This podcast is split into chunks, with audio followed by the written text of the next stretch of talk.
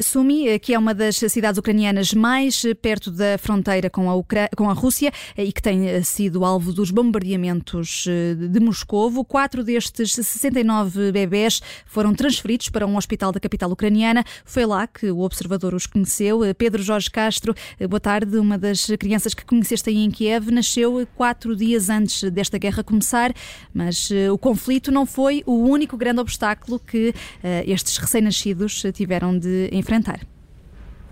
Não, é, essa criança que referes, de facto, é um bocado simbólica desta, desta operação de resgate, por ter tão, nascido tão pouco tempo antes, de, antes da guerra começar, nasceu logo com estes dois problemas. Tinha várias uh, malformações uh, congénitas, portanto, precisará, precisará de várias operações para conseguir viver bem.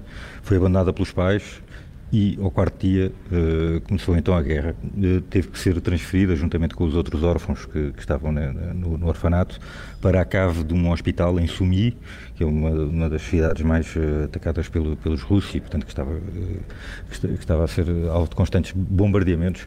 E teve que ficar lá duas semanas, juntamente com os outros órfãos, nesta cave, até, até, conseguir, até que conseguissem retirá-las. Isto foi uma operação complicadíssima, obviamente, havia vários problemas. Havia problemas de segurança logo também para o transporte, ou seja, uh, era quase tão perigoso transportá-las dali para fora como elas continuarem ali. Uh, havia também o obstáculo de uh, os funcionários do orfanato muitos deles queriam ficar e os que aceitavam vir para acompanhar as crianças obrigavam, portanto, queriam obviamente vir com as suas próprias famílias, também não queriam deixar as famílias para trás. Uh, e, e, foi então assim que, que, foi, que, foi, feita a operação de resgate. Houve uma série de voluntários ligados à, à Igreja Anglicana, isto aqui no âmbito de uma organização que é a Save Ukraine, uh, que se deslocaram lá com ambulâncias para retirar estes, estes, últimos bebés que ficaram para trás, mas ficaram retidos quatro dias em Sumi uh, até, terem, até conseguirem até, até conseguissem, conseguirem que fosse aberto um corredor humanitário para, para conseguirem sair. Depois demoraram nove horas até Kiev, numa viagem, imagina-se, com, com, com, com, muitos checkpoints de russos e correndo ainda todos os riscos uh, e sem conseguir, obviamente, uh, cuidar das crianças como, como, como, seria desejável ou como, se, como aconteceria noutras circunstâncias. nós temos, aliás, até aí um som do, do, médico que os recebeu cá que conta como é que quatro destas crianças vieram, vieram no, no, carro. podemos passar, se calhar, e ouvir e depois eu explico o que é que ele conta. How were they transported? They stay on on on. Uh, uh, one bed. Whoa.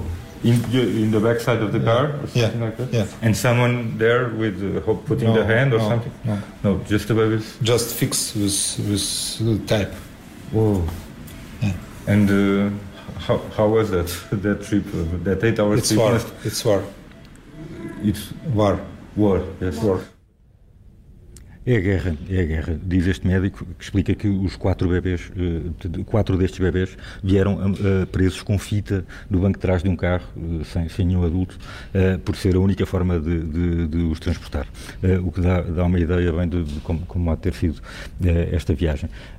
A maior parte destes, destes órfãos já estão, estão em, portanto, foram para Lviv e estão, vão ser neste momento, já estão neste momento na fronteira com a Polónia, onde autocarros alemães os vão buscar para depois lhes darem acompanhamento médico e os acolher.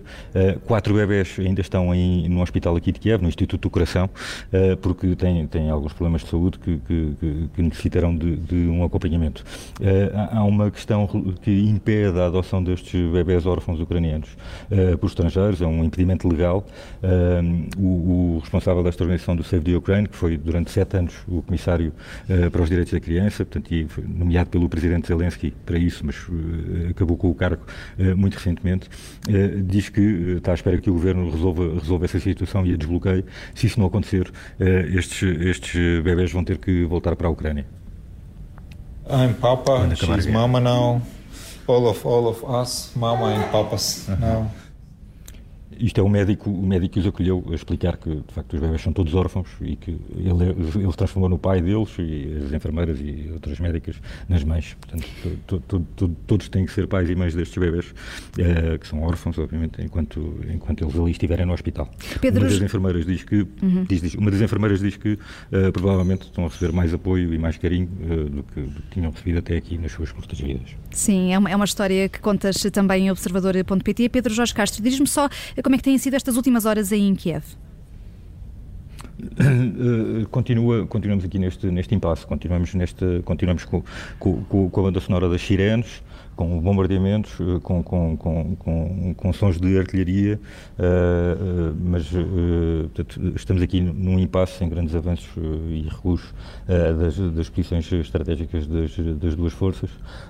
obviamente as pessoas vão se, vão -se habituando a isto e, portanto, cruzei-me há bocadinho com pessoas que estavam a fazer ginástica na rua, como se isto fosse quase um novo normal, de, de, sair à rua e de, de ir passear o cão vendo estes, estes riscos de, e estes perigos eh, constantes, obviamente que nunca se sabe onde é que pode cair a próxima bomba, mas as pessoas estão, estão a fazer a sua vida, uh, as que ficam, há muitas, já, já se vê algumas pessoas na rua a fazer uma vida neste novo normal, digamos assim.